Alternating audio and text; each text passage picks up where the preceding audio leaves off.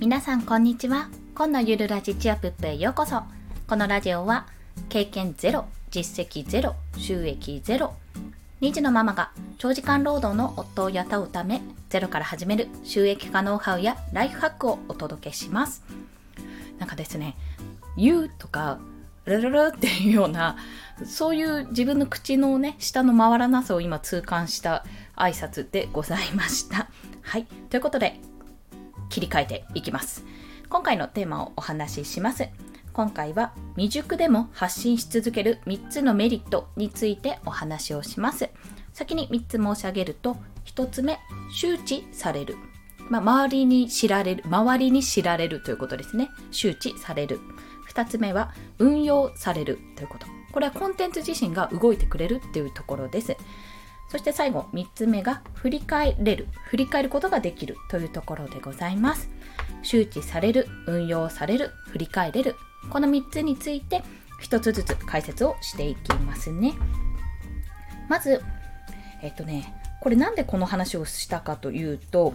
まあ、私自身も経験があるんですよ。これは世に出せねえなと。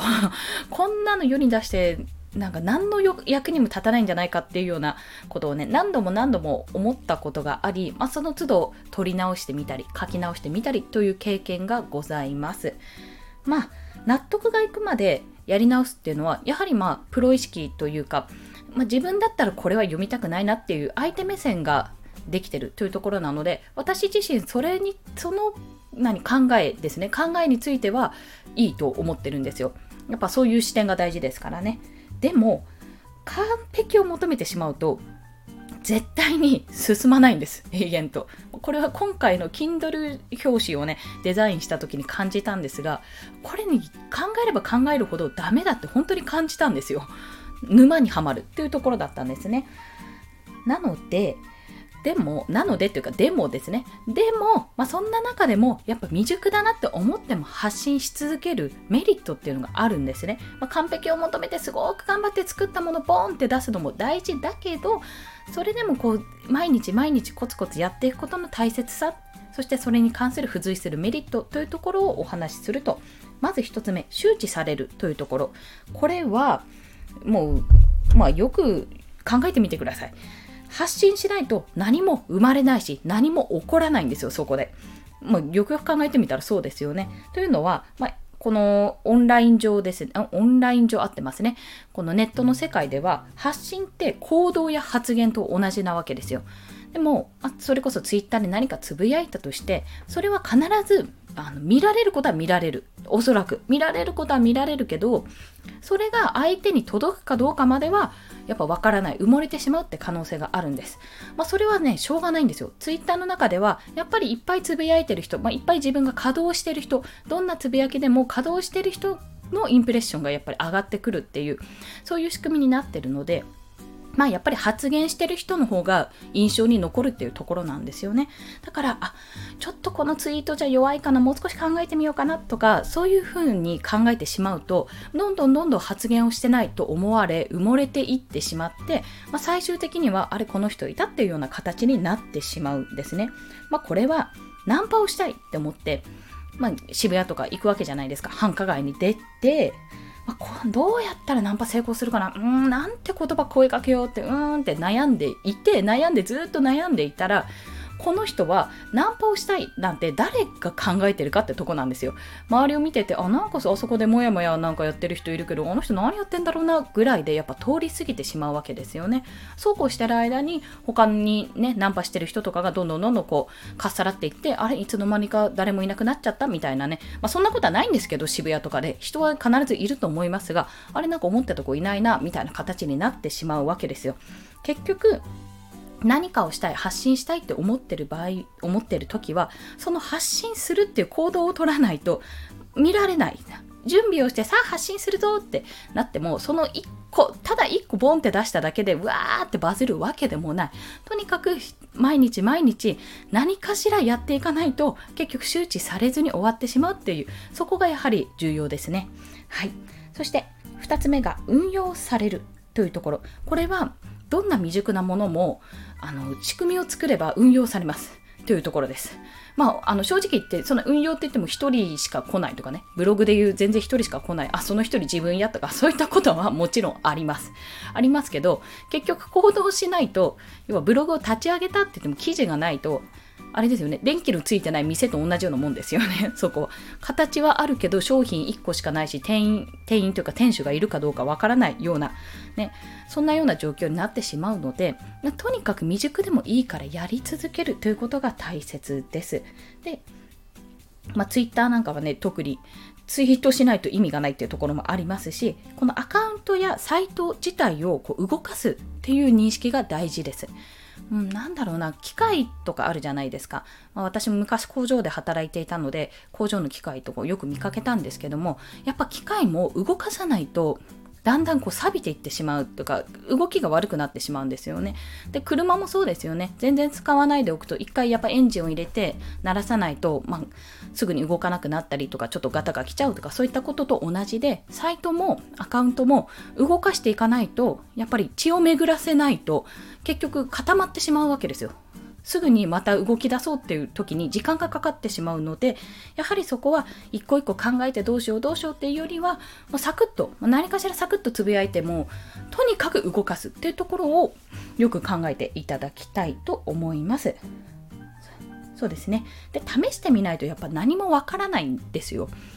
それは本当に自分もそうですし私も始めて4ヶ月5ヶ月そこそこしか経ってないです。経ってないし正直じゃあ twitter とかそこまで言うんだったら伸びてるんでしょうねみたいなことを言われるかもしれないんですが正直伸びてないですよ。半年経ったかな？経ってないか。5ヶ月ぐらいか。で、今260フォロワーぐらい本当にありがとうございますとフォローしていただいて皆様ありがとうございますというところなんですが、まあ、やっぱりね、あの500とか1000とかをはまず第一目標として目指すわけじゃないですか。そこに関してはもう全然私はできていないと本当に痛感しています。でもとにかく回していこうっていうことで回してはいっております。はい。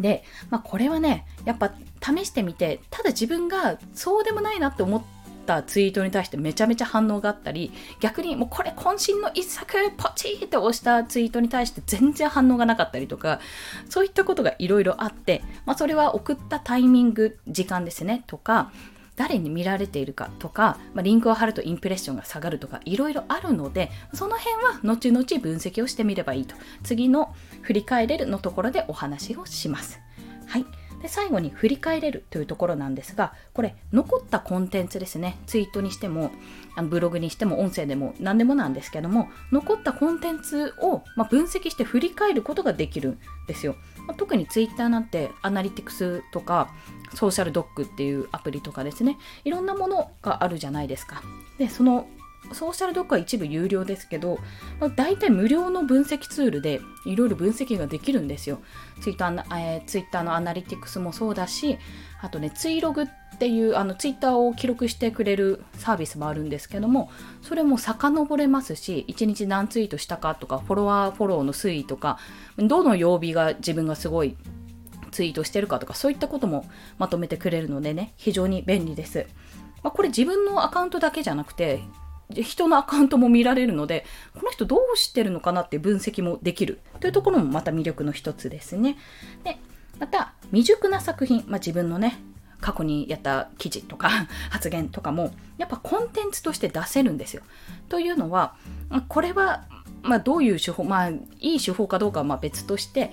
やっぱり、なんていうのかな、自分の初期の作品とか初期の記事とかそういったものをこううん、じゃあツイートにしようか。昔自分がつぶやいてゼロいいねだった ツイートをまあ引っ張り出して、1年前の自分はこんなことをつぶやいてた。でも、その頃はフォロワーは10人程度。今、こういうことを意識したらこう変わりました。みたいなね、そういったことで使えるわけですよ。わかります？ちょっと 過去の自分に対してこういったことをやってたけど、1年間でこんなに変化が出たよっていう一つの資料ですね。指標として、資料として使える。ブログもそうですよね。今、昔の記事を自分が赤入れしてみたら、みたいな感じでね、書いてみたら、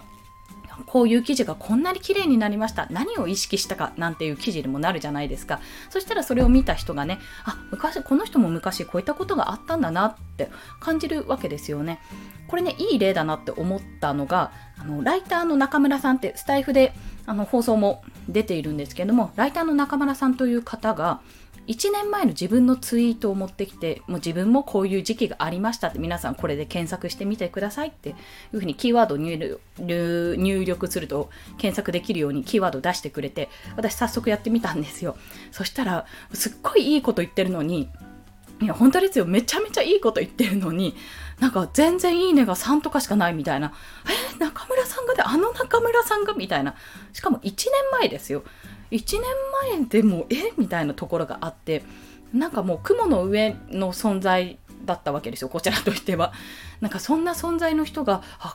そういう時代があったんだっていうようなね形でやっぱり気になるわけですよね。この1年間何が起こったんだと、まあ、そういった形で追うこともできますし自分の今までやってきたものは決してね経験と同じで決して無駄にはならない。のでやっぱり未熟な場合でもどんどん発信をしていってそこをどう変えていくかどう変わっていくかって見せるのも一つの私は見せ方コンテンツだなと感じております。はい、まあ、結論を申し上げると考えるより行動した方がいいというところまたそうすることによって実績もつくし実践から分かることの方が多いということ。そして最後に完璧は無理。うん。はい。完璧は無理です。これはデザインとかと同じで沼にはまるから分析とかも大事だけどとにかくやってみて手を動かして頭を動かすとそういったことが大事だとそう感じました。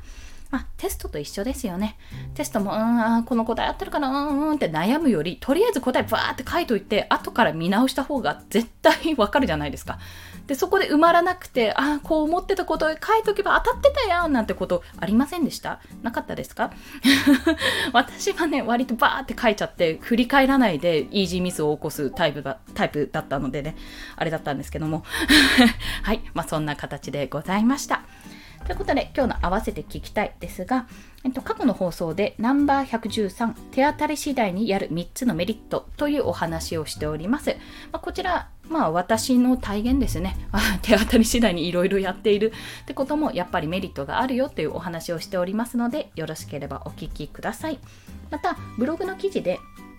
思わず時間を無駄にしている行動参戦という記事がございます。これ音声でも流しているんですけども、ブログの方がま見やすいかなって思って、はい、こちらを載せさせていただきました。意外とあるあるです。私もよくやってしまうので気をつけなきゃと思う次第でございます。まあ、このブログの記事もね、後ほどまあ、後ほどというか時間があったら、いや、すいません、いつかやろうと思うんですけども、リライトをする予定です。要は、そういうことです。だ後でね、気づくんですよね、そういうことは。はい。はい。それでは今日もお聴きくださりありがとうございました。この放送いいなって思った方はいいねボタンを押してくださったり、またフォローしていただけると泣いて跳ねて喜びます。まあ、アパート3階なのであんまり大きなジャンプはできないですが、ちょっと振動をね、まあ、こう、いや、ならないように頑張ってジャンプしますね。もうそれぐらいの気持ちでおりますというところでございます。また、今日も素敵な一日をお過ごしください。コンでした。では、また。